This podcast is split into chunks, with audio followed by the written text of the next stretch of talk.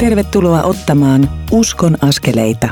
Onpas mukavaa, että olet virittäytynyt näille rakkaille radionein taajuuksille ja kuuntelet Uskon askeleita ohjelmaa. Minä olen Mikko Matikainen, yksinkertainen aviomies, isä ja reissupastori sekä tämän ohjelman toimittaja. Uskon askeleita ohjelmasarjaa kustantavat hyvässä yhteistyössä Kristityt yhdessä ry ja Kansanraamattu seura. Lisätietoja kustantajista, niiden toiminnasta – ja mahdollisuudesta tukea niitä löydät osoitteista kry.fi ja kansanraamattuseura.fi. Uskon askeleita ohjelma koostuu tuttuun tapaan kolmesta osuudesta, joissa jokaisessa kuulet haastattelun tai keskustelun. Niiden esiin nostamien teemojen pohjalta nostan esiin joitakin raamatun kohtia ja sitten myös rukoilemme ohjelman esiin tuomien asioiden ja teemojen puolesta. Haluamme tällä Uskon askeleita ohjelmalla rohkaista sinua ottamaan omassa elämässäsi niitä pieniä mutta tärkeitä uskon askeleita. Ensin kiinnittämällä huomiota siihen, mitä ajattelet elämästäsi ja toisista ihmisistä. Sitten pyytämällä toisille ja toimillesi sitä, että Jumala itse siunaisi ja johdattaisi. Tämän kaiken voit tehdä toisilta salaa omassa mielessäsi. Jumala kyllä kuulee. Tuon pienen muutoksen kautta voit alkaa kiinnittää huomiota toiseen ihmiseen, kohtaamaan häntä joko ohimennen tai syvemmällä tavalla. Keskustelun ja kohtaamisen kautta kuulet toisen ihmisen tarpeista tai haaveista.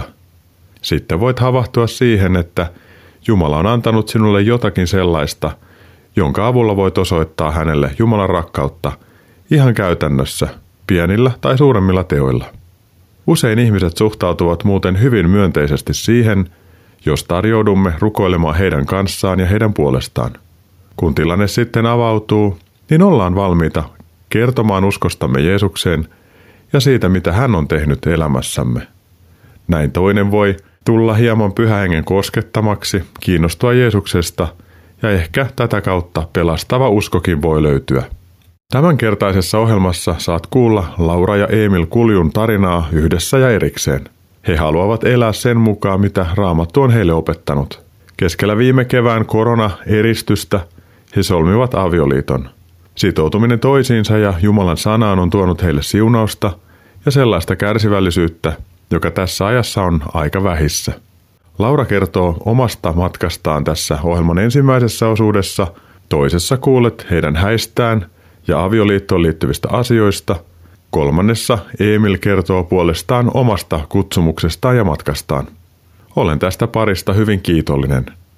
Ajatellessani heitä ja tämän ajan nuoria aikuisia, mielessäni on psalmin 91 jakeet 4 ja 9.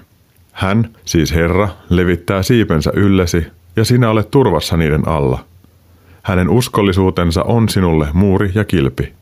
Sinun turvanasi on Herra, sinun kotisi on korkeimman suojassa – Huomaan pyytäväni sitä, että tämän ajan nuoret aikuiset ja muutkin yhteistä elämää aloittelevat suostuisivat tulemaan Jumalan suojelevien siipien alle.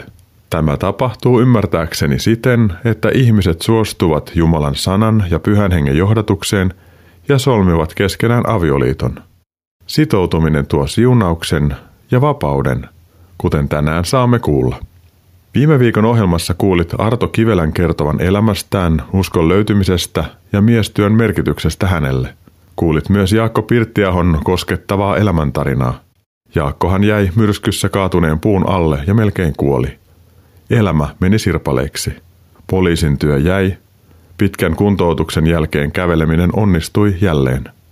Kutsu evankelimin työhön puhumaan Jeesuksesta toisille ihmisille, jotka ovat elämän särkemiä, vahvistui. Jaakon elämästä on tehty kirja Juokse Jaakko juokse. Jaakolla on takana monenlaista särkymistä, avioeroa, jatkuvaa fyysistä kipua ja aivovamman haasteita. Samalla on tullut myös uusia alkuja. Jaakko kiertää opettamassa raamattua, on erittäin hyvä kirjoittaja ja toimii paljon sosiaalisessa mediassa. Tästä kaikesta puhuimme viime viikon ohjelmassa. Mikäli haluat vielä jälkikuunnella tuon ohjelman, niin hakeuduppa Radio Dayn sivuilla Uskon askeleita ohjelman alasivulle.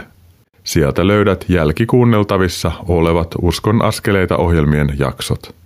Nyt siirrymme kuuntelemaan Laura Kuljun tarinaa. Uskon askeleita. Mikko Matikainen on Radio Dayn studiolla ja mun edessäni on Laura Kulju. Laura, sydämellisesti tervetuloa Uskon askeleita ohjelmaan. Kiitos. Mistä päin sä olet kotoisin? Mä oon tota, alun perin syntyjään tuolta Pohjois-Karjalasta, Joensuusta kotoisin, tota, keskikokoinen yliopistokaupunki. Ja sulla on millainen lapsuuden koti? Meitä on yhteensä neljä mun perheessä, eli isä, äiti, minä ja isosisko. Millainen koti sulla on ollut? Mulla on ollut tosi lämmin.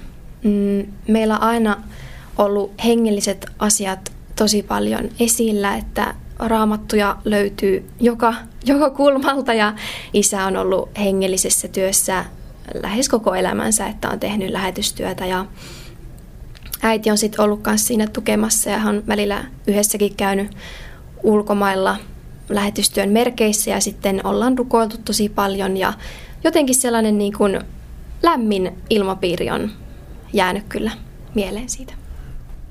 Voidaan varmaan sanoa, että hengellisyys on ollut koko aika luonnollinen osa sun kasvutarinaa ja Jeesus on ollut sulle totta pienestä pitäen. Kyllä, toi on ihan totta, että ihan pienestä pitäen on kuullut, että ollaan iltarukoukset pidetty ja laulettu hengellisiä lauluja.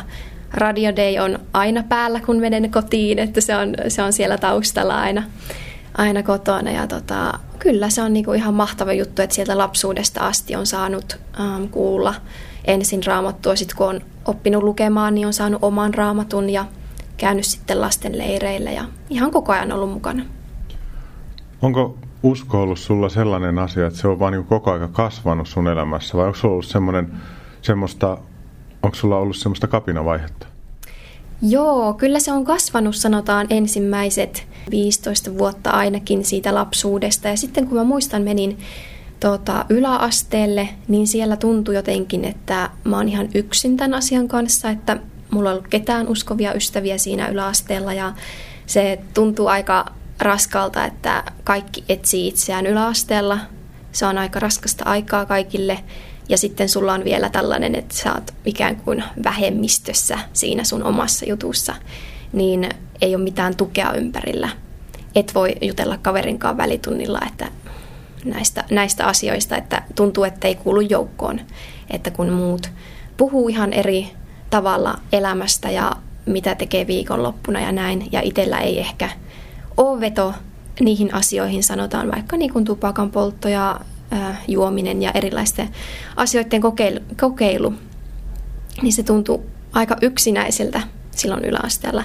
Lukiossa sitten sain enemmän uskovia ystäviä ympärille, se oli tosi mahtava juttu ja he oli sitten tukena siinä näissäkin asioissa. Pieni kapinavaihe tuli kyllä lukiossa. Ähm, meillä oli biologian kursseja ja mä jotenkin tosi paljon halusin tutkia fysiikkaa ja biologiaa ja luonnontieteitä. Että mistä kaikki on saanut alkunsa. Että kun koulussa aina puhutaan siitä, että me ollaan kehitytty tota, pikkuhiljaa apinoista ja sitten on ollut välivaiheita ja näin, niin se pisti kyllä oikeasti miettimään, että kun tätä opetetaan totena, mutta mun raamattu sanoo toista, että mikä, mikä on se totuus, niin ehkä sellaisia totuuskysymyksiä aloin etsimään ihan uudella tavalla. Ja näiden totuuskysymysten kanssa sä kasvoit ja jotenkin uskoon liittyvät asiat vaan niin kuin vahvistu ja vahvistu. Ja sitten kun olet kirjoittanut ylioppilaaksi, niin rupesit miettimään, että mihin suuntaan. Kyllä, että sanotaan ensimmäiset kaksi vuotta lukiosta mulla oli ehkä tämmöistä niin kuin etsintäaikaa omaan. Halusin, että mun uskolle tulee se varmuus, että mä itse olen etsinyt sen, että se ei ole vaan laitettu mun päähän. Ja mä oikeasti löysin sen raamattua tutkimalla, että tämä on se totuus ja mulle tuli tosi syvä rauha siitä ja tässä ollaan edelleen samalla polulla. Mitä sä opiskelet nyt, kun sä oot opiskelija tällä hetkellä? Joo, mä oon nyt viimeistä vuotta tuolla Helsingin yliopistossa aineenopettajaksi opiskelen. Mulla on uskonto ja terveystieto siinä ja sitten vielä opintoohjaajaksi olisi tarkoitus. Miltä tuntuu ajatus siitä, että sä oot joskus opettaja? No aina on halunnut kyllä kouluun takaisin, että en halua sieltä pois. Se on hauska juttu. Ja tota, koen, että se on semmoinen kutsumusala mulle olla siellä auttamassa niitä lapsia ja nuoria. Tässä ohjelmassa kuullaan sun ja Emilin tarinaa siitä, miten menitte naimisiin keskellä synkintä ja syvintä koronaeristystä. Mä haluaisin kysyä, että mitä Jumala on antanut sulle tämän avioliiton ja sitoutumisen kautta? Joo, se on ollut kyllä ihan elämään muuttava asia, että kun kaksi ihmistä sitoutuu ja aletaan rakentaa kotia yhdessä, niin on kyllä saanut tosi paljon sitä, että on vierelle tullut se äm, seikkailukaveri, että hänen kanssa saan tehdä näitä asioita yhdessä elämässä ja saa rukoilla ja, ja jakaa niitä kipeitä asioita. Niin se on kyllä tuonut tosi paljon ja koen, että Jumala on meitä yhdistämässä ollut ihan alusta asti, että aina kun on ollut vaikeaa, niin Jumalan puoleen käännytään.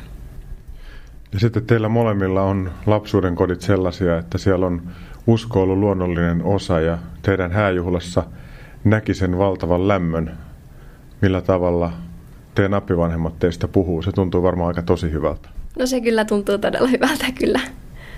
Ja sitten teillä on ystäväpiiri, josta näki myös, että siellä on uskovia nuoria aikuisia, joilla on arvot kohdallaan. Ja mä ajattelin, että siinä on tämmöistä Suomen parhaimmista ja Suomen kermaa. Miltä tuntuu elää tämmöisessä armon ilmapiirissä?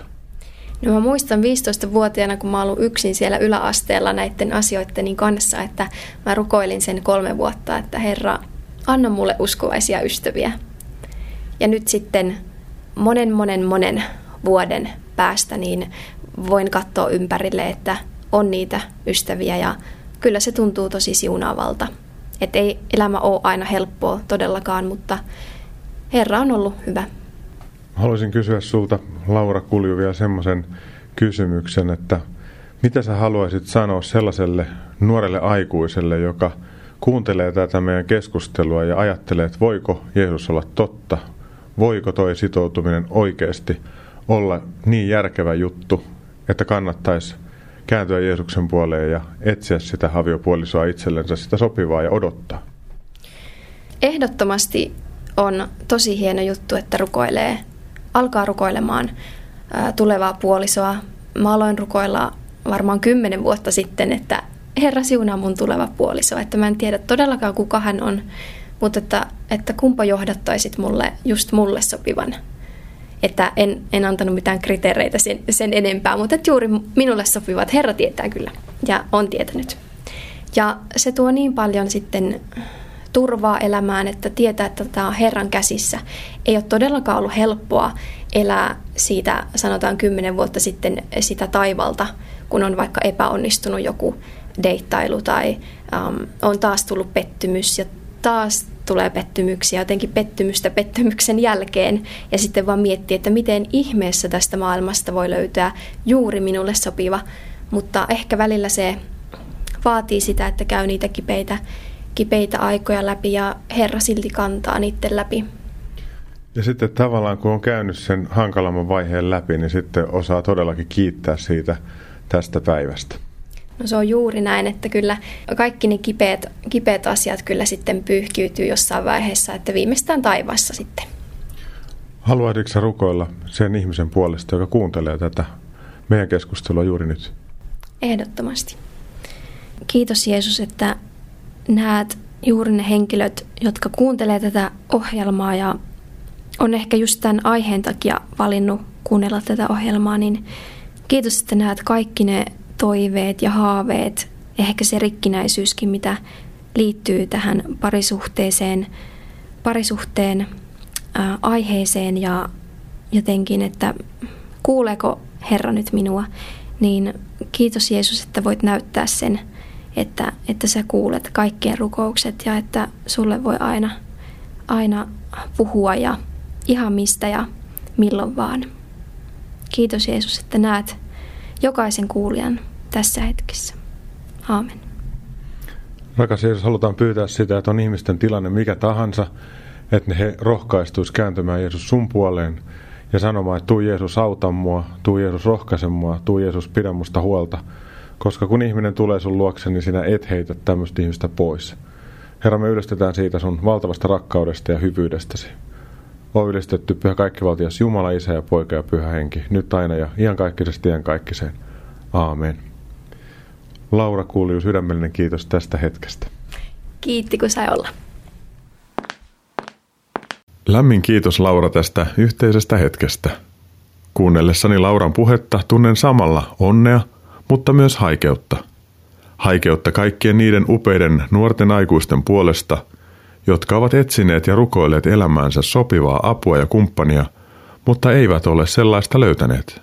Mielessäni on ihmisiä, jotka eivät ole toiveestaan huolimatta löytäneet rinnalleen kaipaamaansa ihmistä. Onneksi saamme jokainen omien huoliemme ja murheidemme kanssa asettua Jumalan suojaan, elää ja tehdä Jeesuksen kanssa elämästämme parasta mahdollista, vertaamatta omaa elämäämme toisten elämään. Kuuntelemme nyt verkostokollektiivin kappaleen Rakkautesi on valtavaa. Sen jälkeen siirrymme kuuntelemaan Laura ja Emil Kuljun kertomana siitä, miten he solmivat avioliiton keskellä syvintä koronakevättä ja mitä tuo avioliitto heille merkitsee. Pysy siis kanavalla, kun Uskon askeleita ohjelma kohta jatkuu.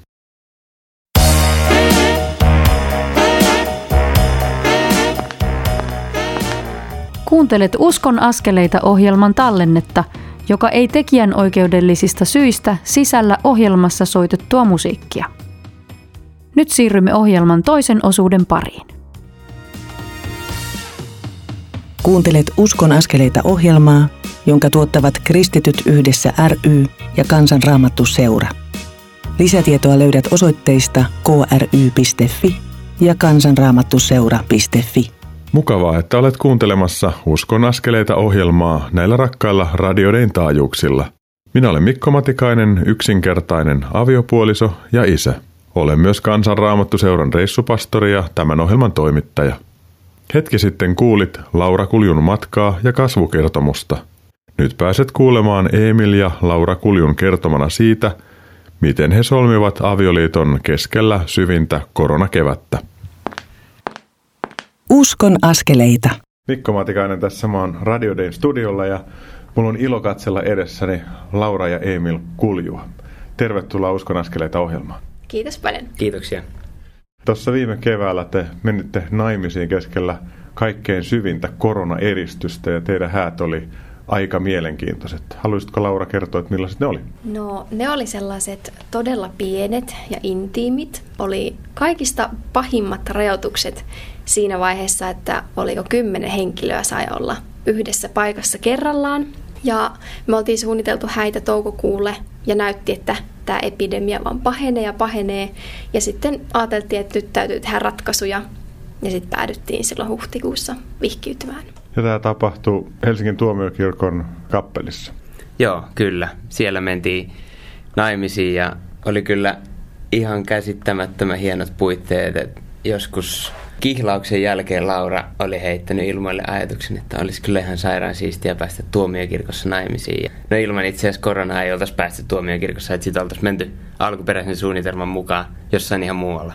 Ja teidän häät oli aikamoinen nettitapahtuma. Kerrotko Laura siitä? Joo, eli me oltiin mietitty, että miten me saataisiin meidän häävieraat osaksi tätä meidän vihkiytymistä. Ja on niin tärkeitä ihmisiä, ketä ei sitten päässyt paikalle tämän rajoituksen takia, niin me sitten laitettiin viestiä eräälle tuttavalle, joka on tällainen hyvä kuvaaja ja tehnyt näitä kuvaushommia aiemmin niin hän sitten lupautui tulemaan ja kuvasi todella hienolla ammattitaidolla silleen, että se striimattiin sitten häävieraille. Kai tässä voi ihan nimen sanoa, että toi Kujalan Ilkka tuolta verkosta Joo. seurakunnalta, että saudaudut kyllä sinne suuntaan. Mä olin valmistellut suuren myyntipuheen Ilkalle, että minkä takia hänen kannattaisi tulla meidän häitä kuvaamaan. Ja, ja eihän mä ehtinyt siitä vetää kuin alkupuoleen, kun enkä varmaan sitäkään ennen kuin Ilkka totesi puhelimessa, että ihan ehdottomasti hän on mukana tässä. Tämä on ihan sairaan hieno juttu, että tota, et, ei niinku, että et hän on niinku todellakin mukana ja mä olin ihan, että mistä tällaista asennetta löytää niinku. Ai vitsi, oli kyllä hieno juttu. Ja sitten täytyy sanoa, että harvemmin on vihkikeskusteluja käynyt niin, että kävellään puistossa ja turvaetäisyyksiä noudattaen. Käydään se vihkikeskustelu ja siellä puiston penkin äärellä harjoitellaan se, että miten siellä alttarilla liikutaan. Ja sitten kun teillä oli se tilanne, että Uusimaa oli saarrettu, että tänne ei voinut tulla, niin teidän kanttori jäi Uudenmaan rajan eristyksen toiselle puolelle ja sitten mun vaimo tuli siihen kanttoriksi, että saatiin todellakin palvella siihen. Se on vihkiminen, mitä mä en ikinä unohda. Ja sitten teillä oli hääjuhlat tässä kesällä, eikö näin? Joo, sitten me itse asiassa saatiin sellainen peruutuspaikka elokuulta ja sitten varattiin se heti, että halutaan ehdottomasti juhlia vielä kaikkien kanssa silleen ihan livenä. Ja se onnistui tosi hyvin. Ollaan siitä todella kiitollisia, että se onnistui ja oli hyvä sää. Kesän ehkä yksi lämpimimpiä. Rukoiltiin sitä koko vuosi, että olisi hyvä sää, että siinä kyllä Herra vastasi täydellisesti. Ja toi ei ole kyllä itse asiassa yhtään liiottelu, että koko vuosi rukoiltiin, että itse asiassa siinä elokuun 11, kun mentiin aiempana kesänä kihloihin, niin siitä oikeastaan melkeinpä siitä saman tien alettiin rukoilemaan, että, että olispa hyvä sää häissä, että se olisi niinku ihan sairaan hieno juttu, että pystyisi niinku viettämään myös ulkona aikaa ja että se ei sitten rajoittaisi. Mitä avioliitto teille merkitsee? No mulle tulee ensimmäisiä sanoja luottamus ja se tulee varmaankin siitä sitoutumisesta että ollaan sitouduttu toisillemme ja voi ihan eri tavalla jotenkin keskustella asioista, kun on se luottamus siinä ja tietää, että toinen ei lähde, vaikka kertoisi tosi niinku rankkoja tai ö, asioita, mitä vaikka pelkää elämässä tai mitä tahansa tällaista, mikä haavoittaa ehkä itseään, niin siitä pystyy kertoa toiselle tosi avoimesti ja luottaa siihen, että toinen on aina auttamassa siinä sen lisäksi mun mielestä niin kuin ihan tosi tärkeää on myös puhua omista toiveista ja tarpeista omaan elämään. Et musta tuntuu, että aika moni elää niin kuin avioliitossa semmoisessa tilanteessa, että on jotenkin lukkiutunut, eikä uskalla enää puhua avoimesti siitä, että mä koen, että mä tarvisin vähän omaa aikaa tai mä koen, että mä tarvisin tätä tai mitä ikinä se onkaan, niin siitä ei uskalleta jotenkin puhua, koska on niin monta vuotta takana niin kuin periaatteessa semmoista hiljaisuuden kulttuuria. Se on mun mielestä kyllä niin kuin, tälleen yhtään ylihengellistämättä, niin kyllä se on niin kuin enemmänkin ton isä karvakorva niin kuin meidän taivallisen isän. Että kyllä mä niin kuin ajattelen, että pyhä henki on yhteen tuoja ja yhdistäjä ja se näkyy meidän niin kuin välisissä suhteissa ja siinä, että me niin kuin rohkaistutaan puhumaan sellaisista syvällisistä tarpeista, mitä meillä on. Ja uskalletaan niin sanottaa niitä ja sitten niin alkaa käsittelee ja juttelee niitä, että okei, miten me lähdetään kohtaan näitä tarpeita. Ja sitten jos mennään siihen teidän suhteeseen ennen avioliittoa, niin teillä oli siinä ihan selkeät linjaukset. Joo, kyllä, että haluttiin pitää näitä kristillisiä arvoja, missä molemmat on kasvanut koko elämän ja koettu ne hyväksi, niin sitten sovittiin tiettyjä rajoja heti alkuun, että mitä rajoja ei haluta ylittää ja mitä halutaan jättää avioliittoon ja ihan tällaisia niin kuin käytännön asioita sovittiin heti alkuun. Joo, ja se oli kyllä oikeastaan aika hyvä, että kun molemmilla oli kuitenkin ajatus siitä, että esimerkiksi seksi jätetään avioliittoon ja nähtiin, että Raamattu niin opettaa, että se kuuluu sinne ja sitten haluttiin myös siihen linkittää itsemme tai niin kuin sen opetuksen alle jäädä. Ja kyllä mä koen, että se oli niinku hyvä päätös, että et ei se niinku aina helppo päätös ollut, että kun se niinku täytyy vetää yhä uudestaan ja uudestaan välillä niinku siinä kihlausaikana tai seurusteluaikana, mutta kyllä mä oon niinku ihan onnellinen, että se päätös sitten niinku pidettiin myös. Ja sitten teille ei ole, jos sanotaan näin, niin avioliitossa mitään sellaisia muistoja, mikä tulee jostain muualta. Niin se on aikamoinen siunaus, että saa keskittyä toiseen ja rakastaa toista just sellaisena kuin on ja haparoiden käydä sitä yhteistä matkaa. Se on ihan parasta. Teillä on hengellinen puoli teidän avioliitossa myös hyvin vahvana. Miten hengellisyys näkyy teidän avioliitossa tänä päivänä? No se näkyy muun muassa siinä, että iltaisin aina jompikumpi sanoo vaikka toiselle, että hei, tulisitko rukoilemaan kanssani? Että vaikka olisi jotakin kesken, niin me ollaan sovittu se silleen, että pidetään tästä kiinni, että iltarukoukset ja välillä myös aamurukoukset, jos ollaan samaan aikaan talossa vielä. Mutta tota, se on ihan juttu hiljentyä päivän päätteeksi ja kertoa samalla, mitä kuuluu, miten on päivä mennyt, mitä haluat tuoda Herran eteen ja yhdessä niitä sitten käydä. Ja sitten raamattua luetaan välillä yhdessä ja tällaisia. Ja siis täytyy kyllä tässä tunnustaa, että se on niin kuin 90 prosenttia kerrasta Laura, joka pyytää mua niin kuin rukoilemaan. Mutta siis mä ajattelin tässä myös semmoinen, että aika hienoa, että pystytään niin kuin täydentämään toisiamme, koska mä en koe olevani mitenkään niin kuin semmoinen superrukoilija tai semmoinen, että se tulisi multa jotenkin niin kuin luonnostaan. Että totta kai mä niin kuin rukoilen myös yksin ja, ja varsinkin jos on vähän vaikeampi paikka, niin sit totta kai. Mutta semmoinen ehkä rutiininomainen rukoilu mun elämään on tullut oikeastaan vasta niin kuin sitä kautta, kun mä tapasin Lauran. Ja sitten taas toisaalta, mitä mä oon kokenut, että mä oon pystynyt Lauralle antamaan, on sitten ehkä semmoista niin kuin raamatun lukemis rutiinia. Et se on niin kuin mielenkiintoista, miten me niin kuin tasapainotetaan näissä asioissa vähän toisiamme. Et, et Laura on semmoinen tehorukoilija, joka 80 ei varmaan muuta teekään ja mä oon sitten ehkä vähän semmoinen sanantutkija enemmän. Voi sanoa, että avioliitossa parhaimmillaan saa itselleen sopivan avun ja teille on tällä tavalla käynyt. Mitä te haluaisitte sanoa nuorille kristityille, jotka miettii avioliittokysymyksiä, miettii omaa seksuaalisuuttaan ja sitä, että kannattaako asettaa jotakin rajoja vai mennä sen mukaan, mitä sillä hetkellä fiilis on?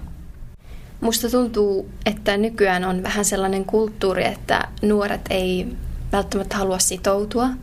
Oli se sitten kyse mistä kullakin on. Mutta erityisesti ehkä parisuhteissa näkyy se, kun on tullut näitä nettisovelluksia, mistä pystyy heti katsomaan uusia ihmisiä ja heti satoja ihmisiä saattaa tulla siellä netissä vastaan. Ja jotenkin se tarjonta on niin suurta ja ei ehkä haluta samalla tavalla sitoutua, mutta mun mielestä se on yksi elämän suurimpia siunauksia, että sitoutuu, koska sitten saa niin paljon kokea sen yhden henkilön kanssa, ähm, kuin sitten, että olisi pieniä hetkiä monien eri ihmisten kanssa. Että kyllä se on niin hieno juttu, on kokenut sen niin hienoksi asiaksi, että ne seikkailut voi käydä yhdessä ja se sitoutuminen on nimenomaan se, mistä se luottamus ainakin itsellä niin kuin alkaa. Niin ja semmoinen, niin kuin, mä ainakin näen, että, että mitä suurempi sitoutumisen aste, niin usein sitä suurempi merkityksellisyyden aste. Että et se niin kuin, ne kasvaa vähän niin kuin käsi kädessä usein, että mä en ole kokenut niin kuin elämässäni mistään muualta saavani yhtä suur, suurta merkityksellisyyttä kuin meidän avioliitosta. Että kyllä niin kuin, jos sitä miettii, että kannattaako siihen lähteä esimerkiksi nuorena tai ei, niin sille lähtökohtaisesti sanon, että kyllä, kannattaa lähteä, jos se on ainoa kysymys, että, että niin kuin missaako jotain elämästä, jos siihen nyt ei lähde. Mutta sitten samaa hengenvetoon täytyy kyllä sanoa, että kyllä mä niin kuin olen myös sen puolella, että se on niin oikeasti iso päätös ja iso kysymys, että siihen ei kannata lähteä silleen hutiloiden, että sitä kannattaa, niin kuin, kannattaa puhua tosi avoimesti niin kuin monista asioista, vaikka niin kuin seksistä ja rahan käytöstä ja ajankäytöstä ja niin kuin monista eri asioista ja selvittää vähän myös, niin kuin, että minkälainen ihminen mä oon itse ennen kuin siihen hyppää. Koska sitä kautta kun selvittää, että millainen ihminen on itse, niin sitä kautta pystyy alkaa selvittämään, että minkälaista ihmistä siihen vierelle haluaisi. Ja sitten vielä siitä, että minkälaisia rajoja ehkä vetää ja onko niissä mitään järkeä, niin kyllä niin kuin on saanut kokea sen, että siinä on todella paljon järkeä, että vetää rajoja, koska just siitä merkityksellisyydestä, mitä Emil sanoi, niin sekin nousee ihan uudelle tasolle, että vaikka säästää isoimman asian juuri yhdelle henkilölle ja te saatte jakaa sen, niin se on kyllä tosi hieno asia. Teillä on muutama kuukausi avioliittoa takana ja mulla on 29 vuotta ja vedettiin samalla periaatteella. Täytyy sanoa, että ei ole kaduttanut pätkääkään. Et välillä on ollut haastavia vaiheita niin kuin jokaisessa avioliitossa, mutta sitoutuminen oikeasti tuo siunauksen.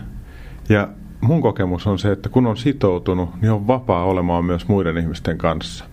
Itse asiassa avioliitto tuo vapauden olla, olla muiden ihmisten kanssa myös tekemisissä. Mitä te ajattelette tästä? No se on kyllä just näin, että kun se luottamus on kunnossa, niin ehdottomasti saa myös vapaasti olla muiden kanssa niin kuin tekemisissä ja jotenkin, että ei rajoita toisen menoja, että et saa nyt käydä jalkapallotreeneissä tai että ää, mielellään annan Emilin käydä vaikka missä peleissä, että koska se tuo hänelle iloa. Ja näen sen sitten hänen kasvoista, että ei mun tarvitse sillä tavalla rajoittaa sitä, että ole kaikki aika minun kanssani, että niin ja myös sitten niin kuin tollaisessa niin kuin semmoisessa deittailumielessä niin se vapaus niin kuin myös on aika, aika suurta, koska ainakin itse olen niin kuin kokenut semmoisen niin kuin aika, aika suuren niin kuin vapautumisen myös siinä, että sitten kun on niin kuin sormus sormessa, niin sitten se niin kuin on automaattisesti kaikille, jotka ehkä vähän niin kuin miettii mua kohtaan jotain sellaista jaada jaada, niin sitten saa niinku saman tien sen niinku statementin periaatteessa, niinku sormus on sormessa ja se ovi niinku suljetaan ja sitten pystyy lähteä rakentamaan niinku toisten ihmisten kanssa sitä ystävyyttä. Eikä siinä tarvi olla enää semmoista niin kuin vispilän kauppaa ja sutinaa, vaan että se voi olla niin kuin ihan, ihan sellaista vapaata ystävyyttä myös. Me voitaisiin jatkaa tätä keskustelua vaikka kuinka pitkään, kun teidän kanssa on tosi mukava keskustella. Mutta mä jotenkin haluaisin päättää tämän keskustelun kuitenkin tähän, mutta mä haluaisin päättää sen niin, että voisitteko te rukoilla niiden nuorten aikuisten puolesta, nuorten puolesta, jotka etsii itseänsä seksuaalisuuttansa ja sitä toista ihmistä lähelle? Pyhä Jumala, rakas taivaallinen Isä, kiitos, että sä tiedät, kuinka kipeä asia se voi olla, kun etsii itseään ja omaa seksuaalisuutta ja sitä kumppania ja tuntuu, että vaikka kuinka kauan sitä etsii, niin sitä ei löydä. Ja isä, me halutaan kiittää sua siitä, että, että sä tiedät ja että sä kuljet, etkä sä jätä yhtään etsijää ulkopuolelle, vaan sä otat sen sisään sun taloon ja, ja yhdessä sun kanssa isä saa lähteä sitäkin asiaa käsittelemään ja miettimään ja pohtimaan. Isä pyydetään kärsivällisyyttä ja, ja jotenkin sellaista rauhaa, miettimisrauhaa siihenkin asiaan, että et, et sit, sitä ei tarvitse niinku ratkaista tänään, vaan että, että siinäkin saa niinku mennä rauhassa eteenpäin ja luottaa siihen, että isä, sulla on tulevaisuus ja toivo varattuna itse kullekin meistä. Joo, kiitos Jeesus, että näet jokaisen, joka pohtii näitä asioita ja jos on kipeitä asioita tai historiasta löytyy jotakin haavoja tähän asiaan liittyen, niin että voisit parantaa ja hoitaa ja olla näiden ihmisten lähellä ja, ja kiitos, että näet ihan kaikki, kaikki ketkä kaipaa puolisoa rinnalleen ja oot näissä vaikeissakin hetkissä mukana ja kiitos, että lohdutat ja, ja annat sitä iloa elämään. Aamen. Amen. Aamen. Laura ja Emil Kulju, sydämellisesti kiitoksia tästä yhteisestä upeasta hetkestä ja siitä, että saadaan tuntea toisemme. Kiitos, oli kiva olla. Kiitos paljon.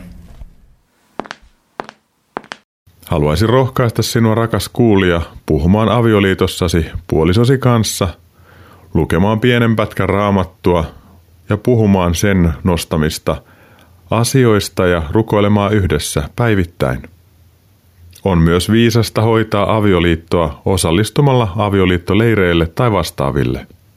Tähän liittyen mieleni pohjalla alkoi soida Even ja Ossin laulu Älä tee sitä. Kuuntelemme nyt tuon kappaleen ja sen jälkeen pääset kuulemaan Emil Kuljun hengellistä matkakertomusta. Pysy siis kanavalla, kun Uskon askeleita ohjelma kohta jatkuu.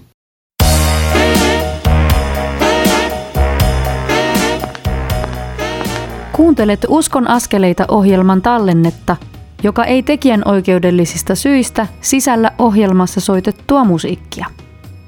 Nyt siirrymme ohjelman kolmannen osuuden pariin.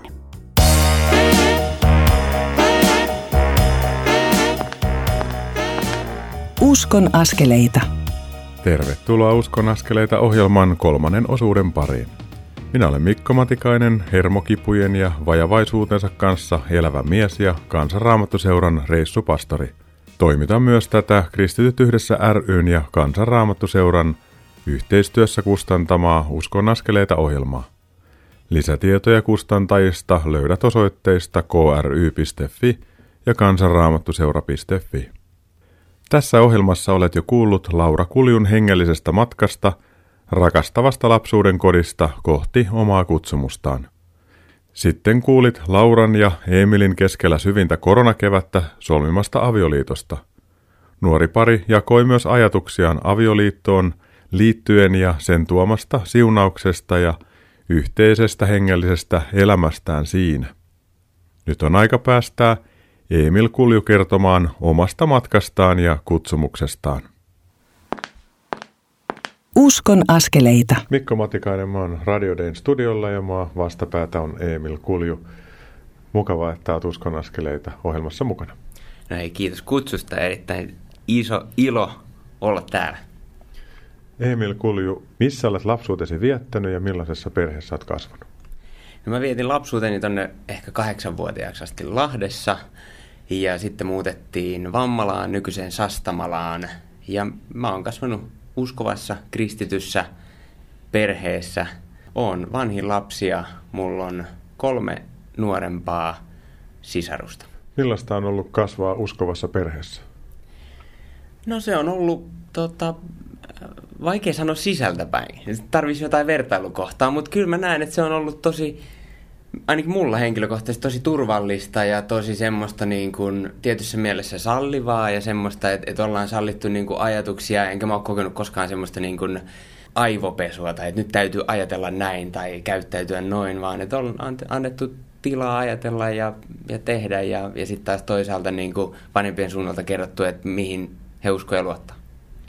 Ja sitten se, että mihin he uskoo ja luottaa, niin se puhe on ollut uskottavaa, koska heidän elämässä on näkynyt se, että se ei ole vain sanoja, vaan se on asenteita, tekoja ja olemista. Joo, ehdottomasti. Että kyllä mä niin ajattelen, että se on, miten ihmisen luottamus usein mitataan on siinä, että kuinka paljon sanat ja teot kohtaa. Ja kyllä mä oon kokenut, että mä pystyn niin siinä suhteessa, on pystynyt luottamaan omiin vanhempiini. Sitten jos ajatellaan, niin sä oot käynyt siellä Sastamalan seudulla, sä oot käynyt ylästeen ja sitten lukion, eikö näin? Kyllä, joo, just näin. Mitäs lukion jälkeen, niin rupesit miettimään, että mihin suuntaan? Joo, siinä itse asiassa kavereiden kanssa puhuttiin, että mihin suuntaan halu, haluttaisiin lähteä suoraan tuota, armeijaan vai, vai jonnekin muualle, niin päädyttiin tämmöiseen ratkaisuun, että lähdettiin itse asiassa kansanlähetyksen tonne Raamattu kouluun. Oltiin siinä puoli vuotta ja sitten me yhden kaverin kanssa siitä sitten irtauduttiin vielä Suomen mantereesta ja lähdettiin tonne Atlantin toiselle puolelle vähän vapaaehtoishommiin. Ja mitä se vapaaehtoishomma sulle antoi? No ensinnäkin se opetti mua puhumaan englantia ainakin, ainakin jonkin verran paremmin. Et me oltiin tosiaan tuolla New Yorkissa, sellaisessa pienessä luterilaisessa seurakunnassa. Ja oli kyllä aika jännittävää mennä sinne niin kuin suoraan Vammalan huudelta, että 20 000 ihmistä vaihtui tuommoiseen, niin kuin, en mä nyt äkkiä muista varmaan kahdeksan miljoonaa enempäänkin ihmiseen. Et sillä tavalla oli kyllä jännittävää nähdä semmoinen niin oikeasti iso kaupunki, ja tota, sen jälkeen ei ainakaan Helsinkiin jännittänyt, muut, jännittänyt muuttaa, että tota, Raamattu koulussa meni tosiaan sitten siitä seuraava vuosi. Ja sitten siitä suunnattiinkin sitten armeijaan. Ja armeijan jälkeen niin sä oot tehnyt joitakin isäntähommia. Joo, mä olin tuossa Kräsän eli kansanraamattuseuran leivissä yhden kesän ja olin siellä kesäisäntänä ja silleen on ollut aika utelias persoona aina ja, ja niin kuin semmoinen myös yhteistyöhalunen ja vähän niin kuin sillä mentaliteetillä, että jos on reikä, mistä voi kurkistaa, niin kyllähän sitä täytyy kurkistaa. Ja sillä mentaliteetillä elänyt suurin, suurin piirtein elämääni. Ja tota, Kräsä oli yksi semmoinen paikka, mikä muutamien ystävien kautta oli tullut tutuksi ja tota, siellä oli kesätyöpaikka auki ja lähdin hakemaan sitä sitten ja tota, sain ja me oltiin itse asiassa sinä kesänä, kun olit kesäisäntänä, niin samalla riparilla.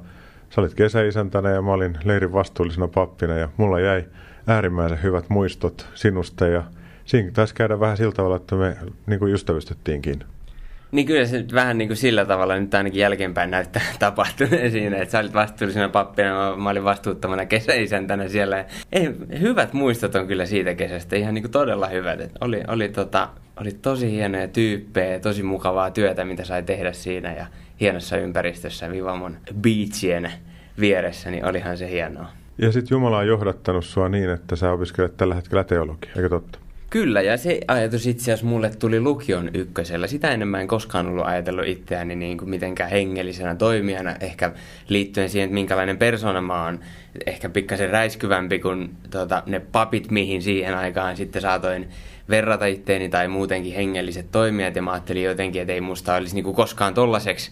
Ja, tota, Mutta sitten Jumala jotenkin niin kuin puhutteli mua lukion ykkösellä ja kutsui mua työhönsä. Ja mä ajattelin, että no, että jos, jos herra iso herra kerran kutsuu, niin ei kai tässä nyt sitten hirveästi voi sanoa vastaan. Ja siihen ennen teologiseen hakua mahtui monenlaisia ajatuksia tästä kutsusta, mutta lopulta palasin aina uudestaan siihen, että mulla on niin vahva kokemus siitä, että Herra kutsuu mua työhönsä ja se tarkoittaa armeijan jälkeen teologiseen menemistä tai hakemista, niin, niin kyllä se sitten lopulta niin ei mikään niin noussut sen yli. Ja sitten tässä ohjelmassa me ollaan kuultu jo sun ja puolisosi Laura Kuljun tarinaa ja siitä, että kuinka te menitte tänä koronakeväänä keskellä synkintä sulkua niin naimisiin. Se on valtava ihana tarina ja te olette valtava ihana kaksikko.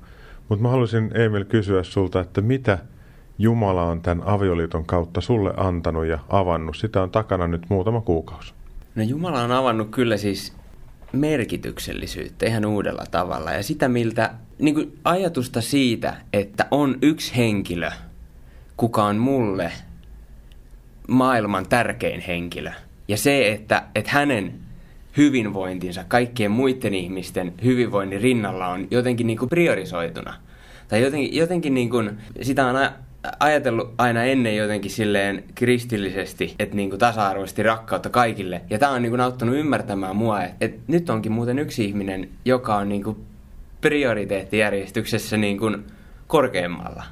Eikä se nyt tarkoita sitä, että hirveitä laiminlyöntejä ja niin kuin ystäviä kohtaan tai mitään tämmöistä, mutta se vaan tarkoittaa mulle sitä, että mä ajattelen hänen hyvinvointiaan ennen muiden ihmisten hyvinvointia. Ja heti sen jälkeen tietenkin muiden ihmisten hyvinvointia. Mutta jotenkin se on niin kuin mulle ainakin konkretisoitunut niin kuin tämän avioliiton myötä. Ja silloin kun hengellisen työntekijän koti on kunnossa, niin silloin se pystyy antamaan ja olemaan vapautunut ihmisten edessä. Se vaan on niin, nimimerkillä pikkusen kokemusta. Mitäs tästä ajattelet? No kyllä mä ajattelen kanssa, että, että kummelin sanoin, että mulla on kotiasiat kunnossa ja vesi on kiva elementti, niin silloin uinti luistaa, kun kotiasiat on kunnossa, mutta sitten kun kotiasiat ei välttämättä ole niin hyvässä kunnossa, niin mun, mä ajattelen, että sieltä se niin lähtee. Että ne on hoidettu kuntoon, ne on hoidettu niin kuin vastuullisesti ja hyvin, ja siitä pystyy lähteä sitten palvelemaan ja kohtaamaan muita ihmisiä. Että se on semmoinen niin turvallinen ja, ja myös semmoinen tosi antosa maaperä lähteä kohtaamaan ja palvelemaan muita ihmisiä. Mikä Emil Kulju on sulle semmoinen rakas ja sun elämää kannatteleva raamatun kohta?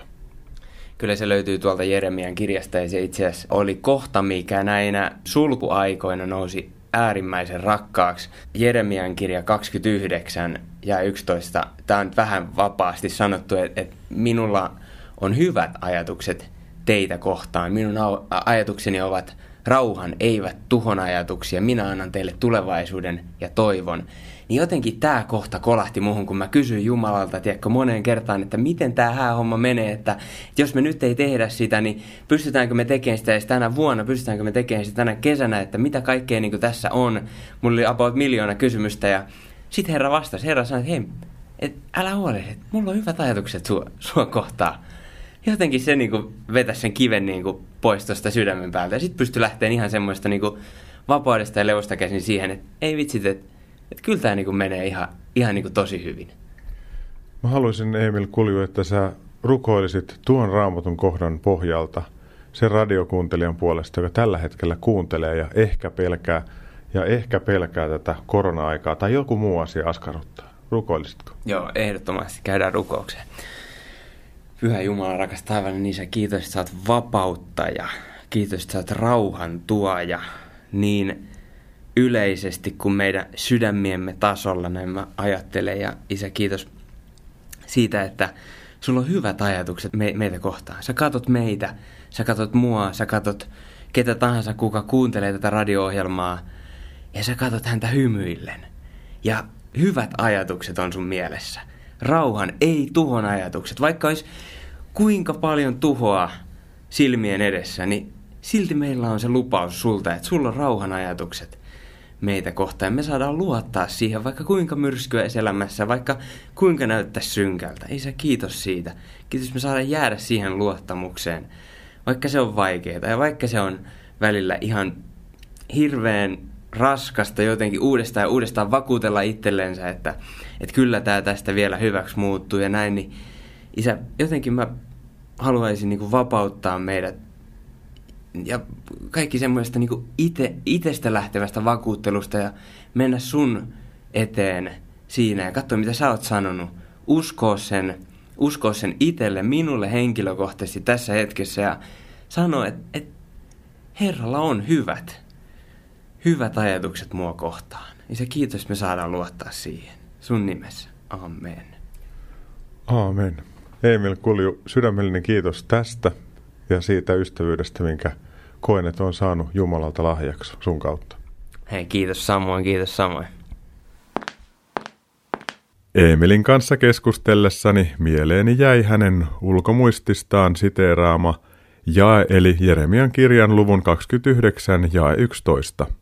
Minulla on omat suunnitelmani teitä varten, sanoo Herra. Minun ajatukseni ovat rauhan, eivätkä tuhon ajatuksia.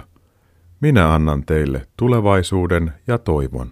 Haluaisin jättää tämän kohdan kaikumaan sinun elämäsi kysymysten, mahdollisen koronapelon ja muiden elämään kuuluvien sumuisten hetkien keskelle. Jokaisessa talossa ja torpassa on omat murheensa.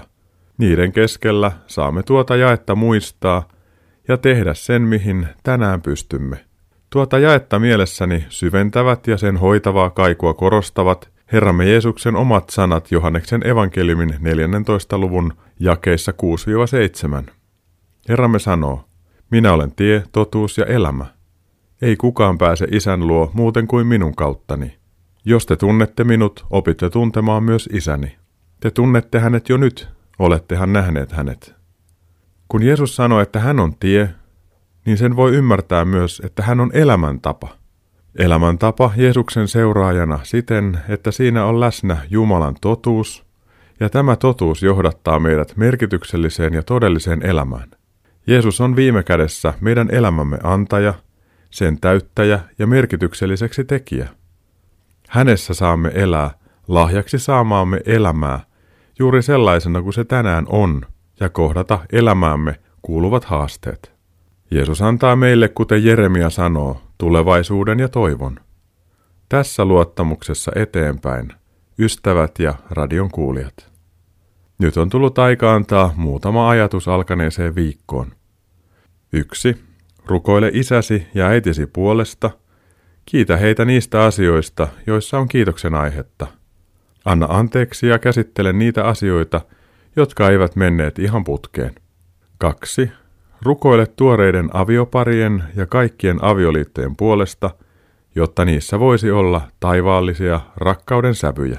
Puhu nätisti omalle puolisollesi ja tee hänet iloiseksi tavalla tai toisella. 3. Muista rukouksin ja ajan käytössäsi heitä, jotka eivät ole saaneet rinnalleen kaipaamaansa ihmistä. 4. Rukoile lähikoulujesi ja kotien puolesta, jotta kiusaamisen kulttuuri murtuisi ja tilalle tulisi hyvä yhdessä oppimisen meininki. 5. Vielä ehdit ilmoittautua Kairosmajalle 2-50. pidettäville miestenpäiville tai 9-11.10. pidettäville naistenpäiville. Nämä mainitut virikkeet löydät ohjelman loputtua Uskon askeleita Facebook-seinältä. Nyt kuultu ohjelma uusitaan sekä lauantaina kello 18 että sunnuntaina aamuyöllä kello 02. Ohjelman sisältö tulee jälkikuultavaksi ilman musiikkeja myös Radio Dayn nettisivujen kautta. Dayn sivulta löytyy Uskon askeleita ohjelman alasivu, josta löydät kuultavissa olevat Uskon askeleita ohjelmien jaksot. Minä Mikko Matikainen, yksinkertainen aviomies, isä ja reissupastori, kiitän sinua siitä, että kuuntelit tämän Uskon askeleita ohjelman. Toivottavasti otat myös omassa elämässäsi niitä pieniä mutta tärkeitä uskon askeleita. Ohjelman lopuksi kuuntelemme Johanna Iivanaisen kappaleen Kiitän sinua. Sen myötä toivotan sinulle siunattua viikkoa ja iloa askeliisi. Uusi Uskon askeleita ohjelma lähetetään jälleen tulevana maanantaina kello 21.40. Siis ensi viikkoon. Moi moi!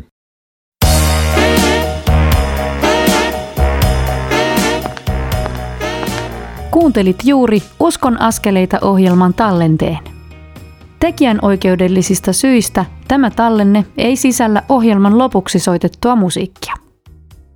Kiitos, että kuuntelit. Siunattua päivää ja hyviä uskon askeleita.